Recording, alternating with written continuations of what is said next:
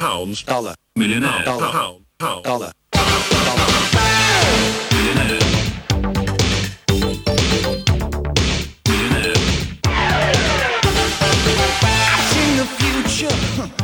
So, hello and welcome to the second episode in this new season of the Drill to Detail podcast. And I'm your host, Mark Rittman. My guest on the show hit the headlines recently when his team won the Zillow Prize and a million dollars. And he's actually an ex colleague of mine. Um, and he's come on the show to tell you how he owes it all to his previous CTO at that company. Uh, welcome to the show, Jordan Meyer. Hey, thanks for having me. So, Jordan, just um, just uh, explain who you are, uh, what you're doing now uh, in terms of work, um, and uh, and kind of how we knew each other from the past. Sure, yeah. So I'm Jordan Meyer. I'm a data scientist. I'm currently a data scientist at Data Robot. It's an automated machine learning company.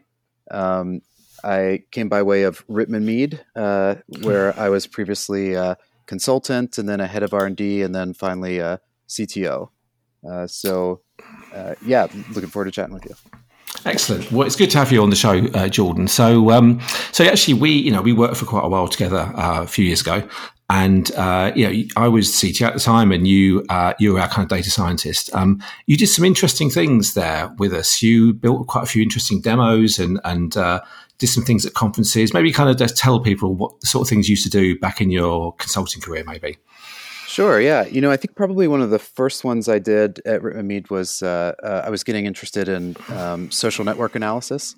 So I, I was looking for ways to present at Oracle conferences, but not necessarily use Oracle technologies. Do uh, the things I was more interested in, and so I uh, just kind of wedged it in there by doing a social network analysis of Oracle ACEs uh, and Oracle ACE directors. It's like uh, you know you were an ACE director um, or still are, and it's a uh, you know a, a badge of honor essentially. Um, so I, I analyzed you know the Twitter network, uh, all the people who were following and uh, reverse following each other, um, and found that the different elements of centrality, so like the number of followers you have, the number of followers who happen to also be aces, degrees of separation, so you know how far are you from other directors, even like the page rank, so like how Google uh, originally figured out what was an important web page was how central the other pages that linked to it were. Very, very similar uh, analyses, and uh, essentially tried to make a predictive model of whether someone was going to be an ace or an ace director. Uh, and it had really high accuracy because, of course, uh, you know the, the more central you were into in this Oracle network, the more likely you were to get that uh, that badge. Okay, okay. I was interested for two things around that time. There was one thing was you'd never used my slide deck that I gave you, and you'd always uh, you'd always managed to use your own one at the time, uh, which was funny. Um, the other one was that um, that you uh, were always able to, I think, explain these concepts. So concepts around machine learning and um, AI, what it now, and so on, in a kind of way that was uh, never made you feel stupid. You know, you're always kind of very good at doing this in a way that was good for the layman and so on. And um, and you've gone on now to work for Data Robot. Is that right? That's right. Yep. Okay, so um, maybe at the end of the kind of the talk, we'll kind of go through some of the things you're doing there, and uh, and just get an idea of, I suppose, how you how you do those sort of things now, really, kind of work wise. But the thing that that really struck me was um, I was looking on Twitter a while ago, and I saw that you um, you won what's called the Zillow Prize with your with the team. So tell us a bit what what is the Zillow Prize um, first of all, and uh, and what's it kind of about, and and what's the kind of point of it really? Sure. So uh, Zillow's uh, um, mostly in the U.S. Uh, it's a website that that uh, allows you to look at pretty much any house in the in the country and uh, see if it's on sale. You can see you know the MLS listing, the sale price, uh, or the asking price, that kind of thing. And even if it's not on sale, it will actually estimate the value of a home. So when it first came out, pretty much everyone I knew, you know, got on the website and uh, they were looking at the house they grew up in, their neighbors' houses, their own houses, uh, just to see like what's this estimate, uh, and they called it the Zestimate, um, which is the an estimation of what your house would sell for if it sold today uh, for any house in the country. Um, so this this prize was, you know, it's been uh, five or six years, I guess, since they released that, maybe longer, um, and uh, they they have, eh, you know, were interested in seeing if the community, similar to how the Netflix prize looked to make recommendations better, they wanted to see if the data science community could contribute and make the Zestimate better. So when the Zestimate first started, I think it was off by on average, maybe more than 10%, and it's gotten down to about four and then through this competition, uh, our winning team got it down to just under four percent on average. Um, so they were, you know, really looking to to minimize the error of all of these uh, home estimates they're making. Okay, so and it was organised through Kaggle, is that correct? Um, tell us what Kaggle is and and, and uh, the background to that. Sure, yeah. So Kaggle's a machine learning competition website. So companies will go on with similar kinds of challenges like this. Maybe they're looking to predict customer churn, uh, and they'll put their data sets, uh, make it available to the Kaggle community, and uh, the Kagglers will compete trying to make a predictive model that will best predict which customers are going to churn. And uh, they're ranked according to these metrics uh, that are very specific, and uh, often the distance between the first and the 10th place will be something like uh, uh, 0.0001 or something like that. So it's it's a it's a hyper competitive place where people try uh, to to beat each other at making the the best machine learning models. Okay, okay, and I think um, I think since remember back in the past that you we used Kaggle then. I mean, is, is that part of how you learnt um, how to do the things you do now? Is that part of your kind of I suppose how you you know better yourself and, and learn new kind of techniques and so on?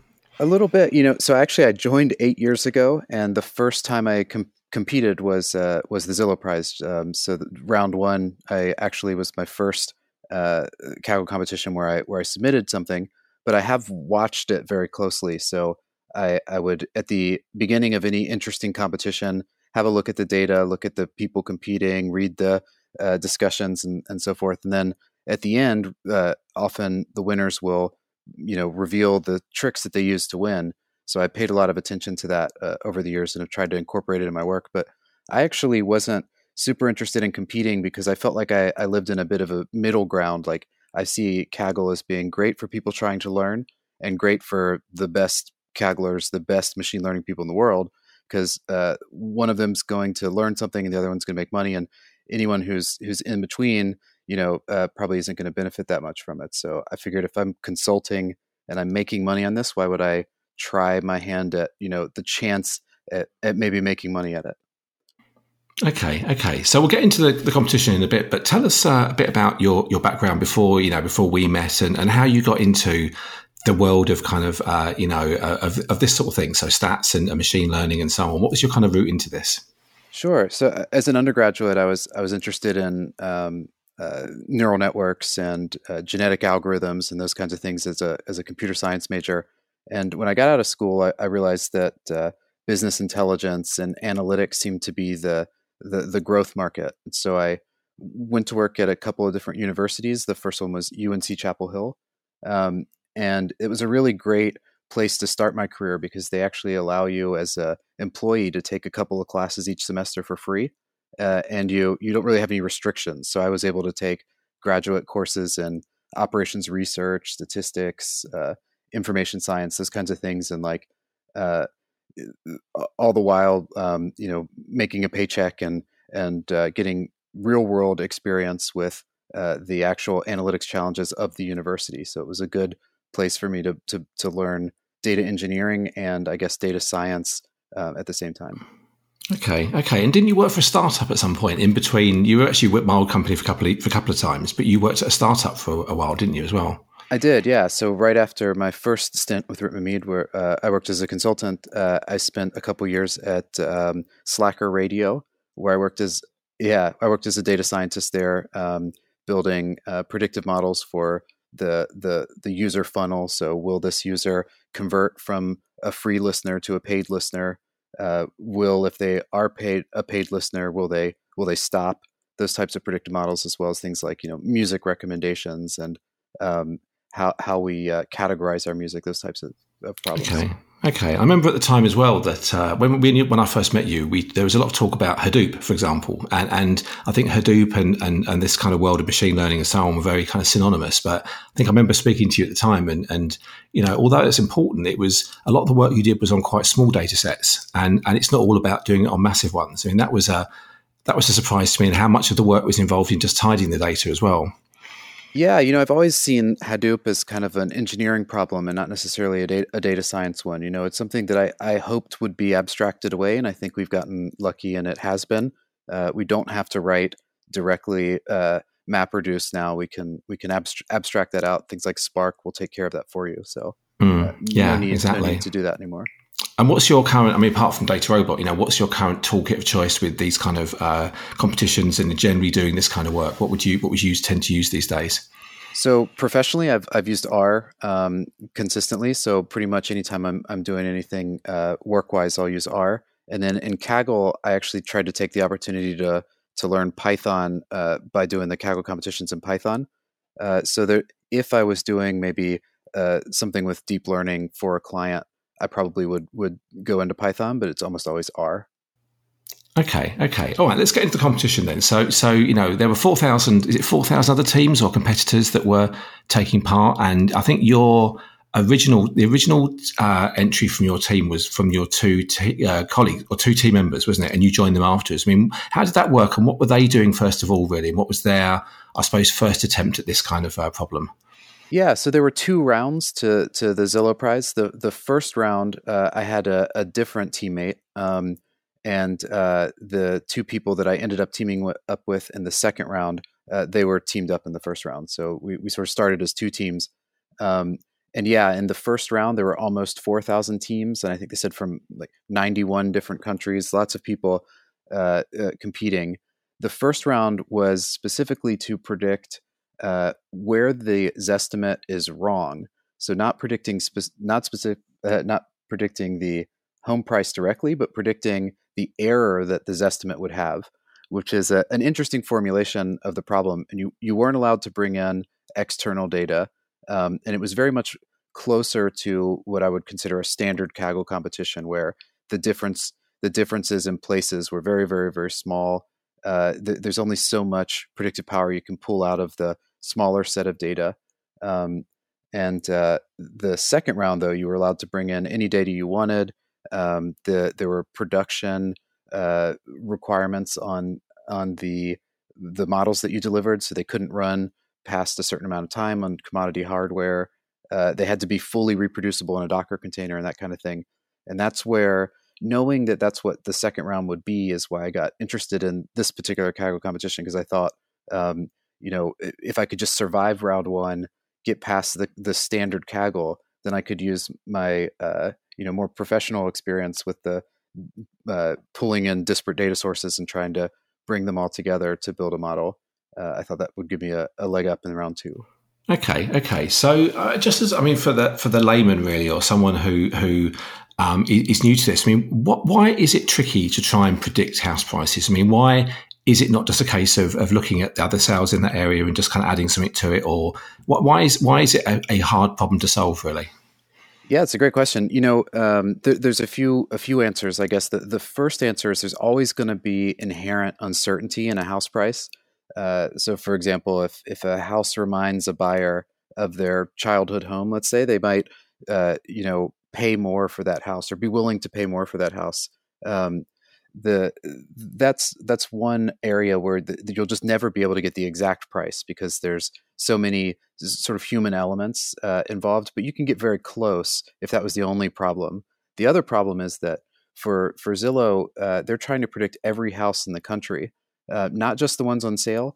So there are plenty of houses in more rural areas where there's not a lot of data about them. You just know the lot size is roughly an acre, and uh, there's a house on there that was built 50 years ago, and it's that's you know there's a lot of uncertainty in that. Uh, it wouldn't necessarily compare to the houses around it if it's either falling apart or recently renovated. So uh, the, the, there ends up being a, a, lot that you have to kind of impute to to understand what's going to make that house um, easier to predict. Okay, okay. So, um, so I understand that the you know, your speciality in this was was deep neural networks, um, and that's the kind of thing that you brought to this. And there was external data and so on. Maybe again for the layman, just explain what a what deep neural networks are, and um, or I suppose in a way, why also is it an area of interest to you? Sure. Yeah. So, you know, deep neural networks are getting a lot of press lately for uh, advancements they're making in a, a lot of cool areas, but not necessarily getting press for uh, how they're helpful in business settings. So you'll hear, you'll hear about deep neural networks being able to out uh, predict doctors at uh, spotting lung cancer, for example. Or uh, recently, I think uh, uh, a deep neural network beat the professional players at StarCraft, and of course, it beat Go a couple years ago. Um, so we hear a lot about that kind of stuff, but what interests me about them is is how can we take all of this cutting edge, really interesting research by these you know superstars at Google and Facebook, um, and apply that to the types of problems that you know people like you and I solve. Uh, you know, customer churn, uh, forecasting sales, that kind of thing. And it turns out that you can reformulate a lot of normal problems into problems that uh, these types of things can solve. So deep neural networks uh, currently hold the record at the best uh, translation. If you look at Google Translate now compared to let's say five years ago, it's just remarkably better, and that's because it's powered by these deep neural networks. But behind the scenes, uh, that sort of sequence processing as it as it reads the sentence in order to spit out another sentence is is a, is a technique you can use on forecasting uh, grocery store sales, for example. So I did a a Kaggle competition called Corporation Favorita that was uh, predicting item level sales, and I used uh, techniques from Google that were for uh, actually uh, text to speech. So there's something called a WaveNet where it will uh, read the history, historical uh, speech, and then you can give it words and it will speak in that voice. So if you wanted your, you know, your Google Home to sound like C3PO or something, you can feed it enough information and it learns the phonetics. Uh, and it, that particular architecture actually worked incredibly well at predicting uh, grocery store sales. So in that competition, with just that one model, I got 10th place. And the person who got fourth place used one, and first place, I think, also used that same architecture. It was um, uh, one that uh, the person in fourth place kind of popularized, and we all thought, "Oh, that's a great idea. Let's try it." Okay, so so try again explain in layman's terms what is a deep neural network. I mean, what what is it compared to say what people's I suppose main experience with with machine learning, and how is this different, and and why is it um, I suppose particularly kind of useful and, and, and valuable and so on. But the sure. technicals really, first of all, what what is it? Yeah, well, well it's uh, it's very much similar to a linear regression, um, where if you're familiar with machine learning, you know it's it's uh, taking lots of predictors. If we're talking about the, you know home sales, it would be uh, each one of the uh, things you might know about a home would would be a variable that, that this would take, uh, and then it's going to assign to each variable some weight, some some sort of importance, um, and then add all that up and then predict sale price. So that would be like a single layer of a neural network is actually essentially just a regression. Um, but as you start to stack these, uh, they can uh, learn abstractions. So instead of just having one output that could be a price, you could have one layer that's your initial internal features, and then at the top, some uh, price that you want it to predict, and in between, lots and lots of layers uh, each layer just being a, a bunch of calculations. Um, where what generally happens with these is is they they learn more and more abstract representations as you move up. I think a good example is uh, um, for image recognition. If you if you look inside these neural networks, the original layer will see the edges. Uh, so the the neurons that are that are in this neural network will uh, activate when they see a particular edge, maybe an uh, upright edge or a, a vertical, um, maybe maybe a diagonal edge or something like that. And then uh, the next layer will actually activate when there's a few of those. So it'll start to see squares and and triangles and small uh, shapes. And as you move up the network, it gets more and more abstract until you know at the top of the network, uh, the, a single neuron in this network may only light up when it sees a cat's face uh, because it's it's it's um, taking as an input this giant tree of activations that are all getting excited when it sees a whisker, let's say. Okay, so so is this something that's been possible to do for a, a, while, or has it been like recent, I suppose, advances in computing and so on that have meant this is now possible? You know, I mean, I think the original neural networks are are predate some of the things like the the like boosted trees. Like I think the perceptron was like maybe the 50s. Um, but the yeah, the neural networks have been around. I, I did uh, neural networks in college. So in 2001, I tried to make a neural network play Go, a very small Go board where you already knew the answer. So if there's like a, a Go board where it's an obvious next move, was trying to get a neural network to do that, and then take a step back and look at a larger board and see if it could could translate that knowledge of perfect moves. So this was you know almost 20 years ago now, but back then they just weren't as good. We didn't have GPUs. We didn't have some of these modern uh, enhancements that we've had to them. So probably just in the past eight years or so, they've they've really started to take over again and be the uh, the the go to for for cutting edge accuracy. Okay, so what, what, so what kind of kit or what kind of services did you use then to do this particular thing? Did you uh, use some cloud services or something? What, what, was your how did you get access to this kind of compute power? Uh, so I just have two uh, NVIDIA Titan X GPUs. They're uh, yeah, just really good gaming uh, GPUs that people are now uh, repurposing as deep neural networks and Bitcoin mining machines. Mm. Okay, excellent. And, and so, so, um, so, how did this? How did this? How did this deep neural network work? Uh, sorry, um, uh, sort of stuff. Did that link with the rest of your team? How did the, what you're doing link to their solution and, and complement that? Yeah, so actually, uh, I I typically approach this these types of problems with one neural network and one uh, gradient boosted trees model, which is um, just a way of doing a, a, like an ensemble of decision trees. Um, so uh, I was doing two models at the time: one neural network, one gradient boosted trees model, and uh, the two of them were actually doing the same. So one of them was focusing entirely on a neural network, and the other was focusing entirely on a boosted trees model. Um, and we didn't know that as we were uh, starting to talk about teaming up. We just both were were in the the uh, uh, top five of the leaderboard so we were, uh, you know, considering teaming up together, and we can't really share one because it, uh, if you don't end up teaming up, then you don't want to give away too much to a competitor. Um, but also, you know, it's it's just against the rules to uh, to to go into too much detail if you're not on a team. So when we when we teamed up, we found out, oh, actually, we have uh, we're taking very very similar approaches. Like uh, I was putting a lot of work into my neural network, as was Chahhou, and then I was putting a lot of work into my uh, gradient boosted trees model, as was Nima. And so, uh, one of the things we had to do really early on was figure out how do we want to diverge these models so that we don't have just like essentially four models where two of where there's really only two because two of them agree too much. So we were looking for uh, ways to make them different. So, so how? I mean, again, so how would you?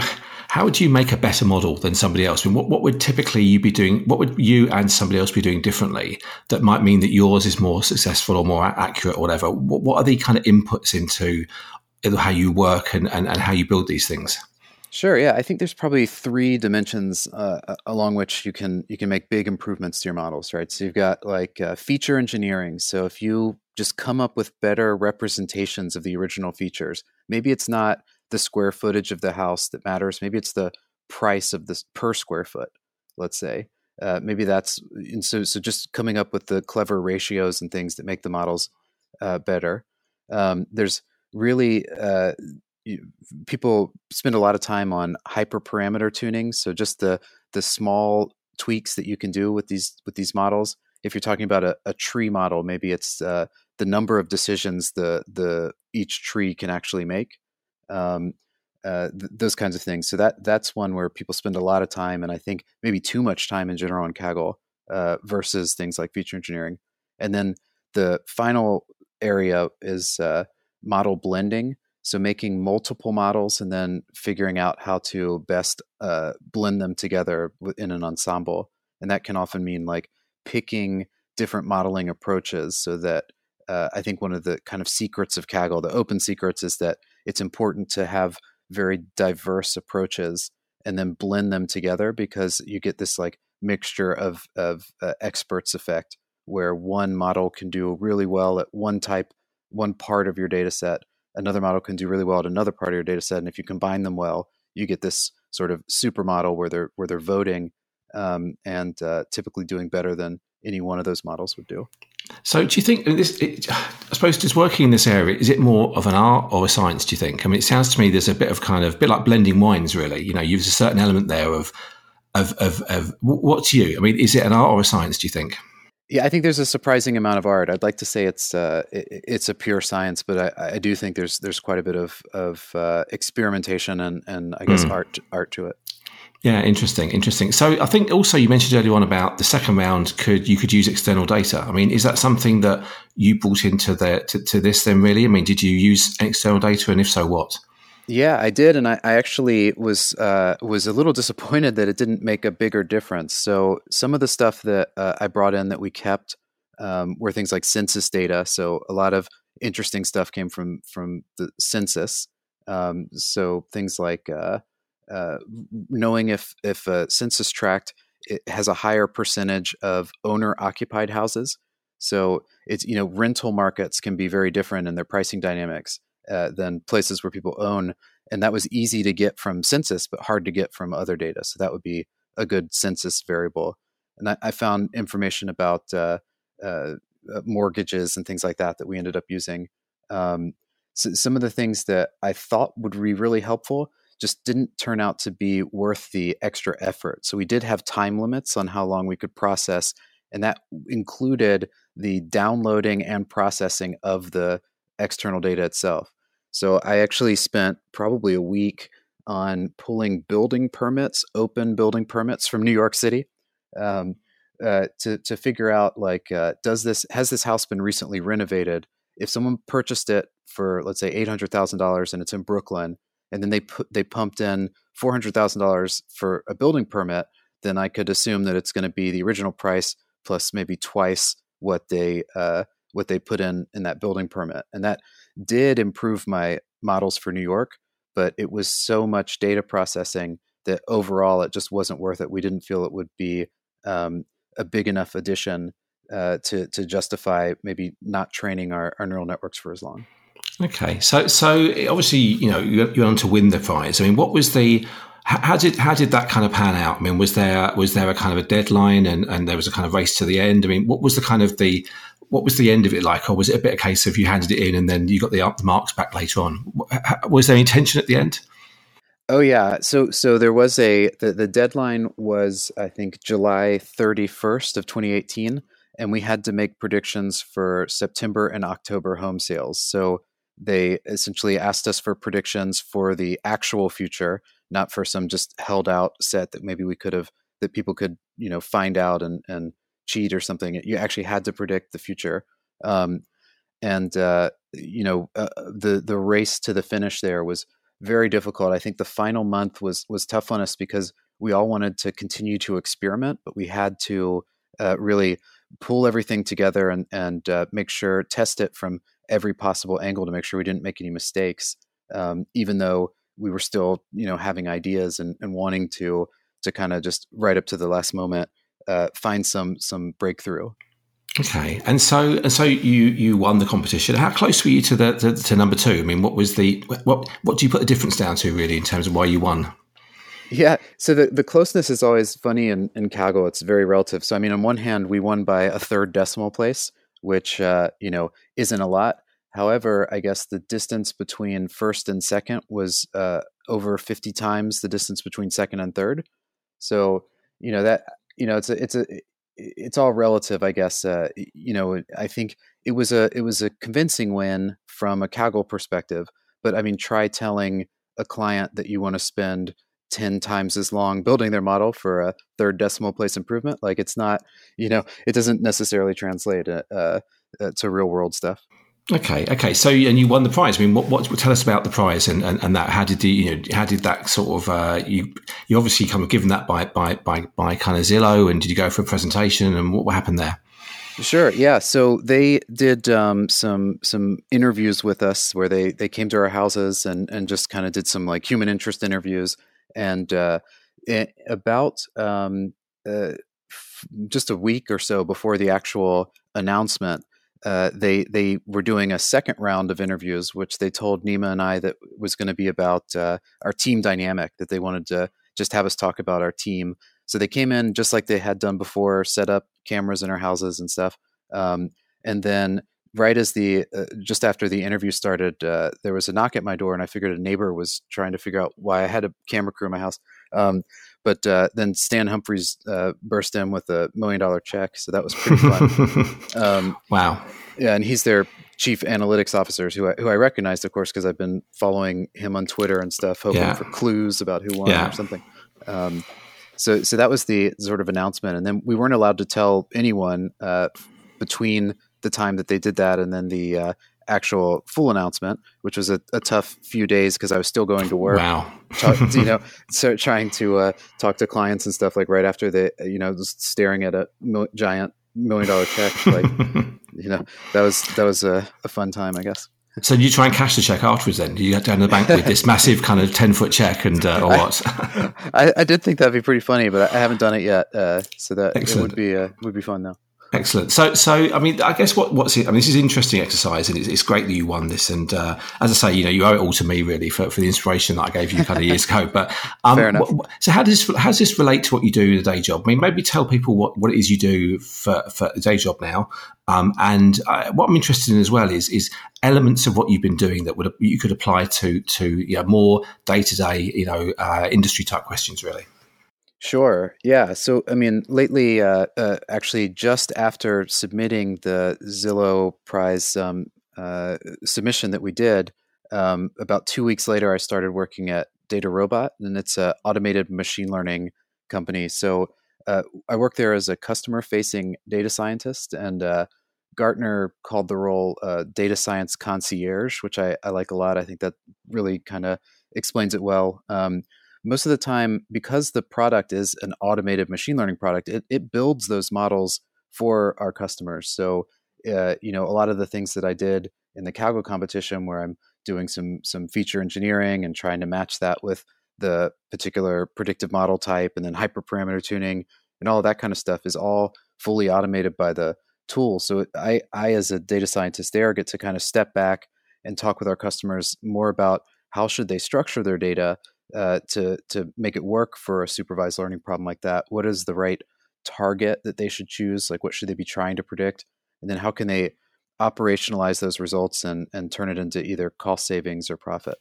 Okay, okay. And and how does uh, even more mundane really? How how would somebody use the output of what you're doing in a kind of analytics tool like say Looker, for example? I mean, to, to, not not to be precise on that one, but how, how do these things then get productionized or, or pushed out as insights to people? You know, in a more kind of easy to understand way. Sure. So, you know, some of our customers are banks. So, pretty much anytime you swipe your credit card, uh, there's a predictive model behind the scenes checking is is this fraud or not. Um, you know, is this person both here and uh, halfway across the world trying to make a credit card uh, transaction? That's the kind of things that th- those would pick up on. Um, and uh, you know, we we we build models like that. So uh, that credit card machine would hit a data robot API. Let's say the API would say this does not look like fraud, and so then the credit card goes through. That's a pretty simple example of the kinds of things that we do. Uh, I think you know, it, with with uh, Looker, you might have, let's say, uh, like an insurance client might be examining um, a bunch of potential leads of who they want to um, bring on as as uh, um, a customer, like uh, who and how how expensive should they price the insurance for any particular customer. So they might have a predictive model behind the scenes that's telling them, you know, how likely is this person to file a claim? Maybe another one that's uh, how much would that claim cost? If they filed it. Um, and then they would maybe look at Looker and just do some uh, visual analytics there and, and pick the customers who uh, would support the appropriate price uh, with the least amount of risk for them. Okay, okay, and I understand um, Jen Underwood, who's also been on the show in the past, um, has joined DataRobot recently. What was she doing there, and what's the kind of the the area that maybe she's going to try and build out and, and work with with you and other customers and so on? Yeah, yeah, it's really exciting to work with her because uh, I think we have similar backgrounds and similar interests. So she's uh, she's um, leading the charge at DataRobot to um, help us build a, a, a, like a community of capable and motivated business intelligence professionals. Uh, it's kind of a kind of a mouthful there, but um, you know, it's uh, essentially people who who are already uh, you know 80% of the way to data science right like if 80% of data science is cleaning data all BI professionals are already there, right? So it's that final 20% that Data Robot automates. So we're looking to make it, um, you know, easy for for people to make that jump and start building predictive models right away using the skills they already have. So we're building integrations with things like Tableau and Qlik Power BI, Alteryx if you're on the data engineering side. Um, and she's she's uh, very involved in that and, and trying to make sure that we're uh, you know addressing the the right problems and making it very easy for for people to make that transition. Okay, okay. Just to wrap up, then, really. I mean, what what are you? I mean, are there any other competitions going for? Are there any other things that you're playing around with or looking at in this area that that you know is uh, that would be interest, interesting, really? Well, you know, you know, I started with Data Robot right after the the Zillow Prize, so I, yeah. I've only only recently felt like I've I've uh, had spare time. um, so you know, no no uh, no competitions yet. I was thinking I would retire from Kaggle when I found out we won. Like, I'm, I'm yes. certainly not. Yeah. I'm not going to top this, but uh, there is. I'm. Uh, you know, if I get two more gold medals, I, I will. I'll be a Kaggle Grandmaster, which is their top rank. Wow.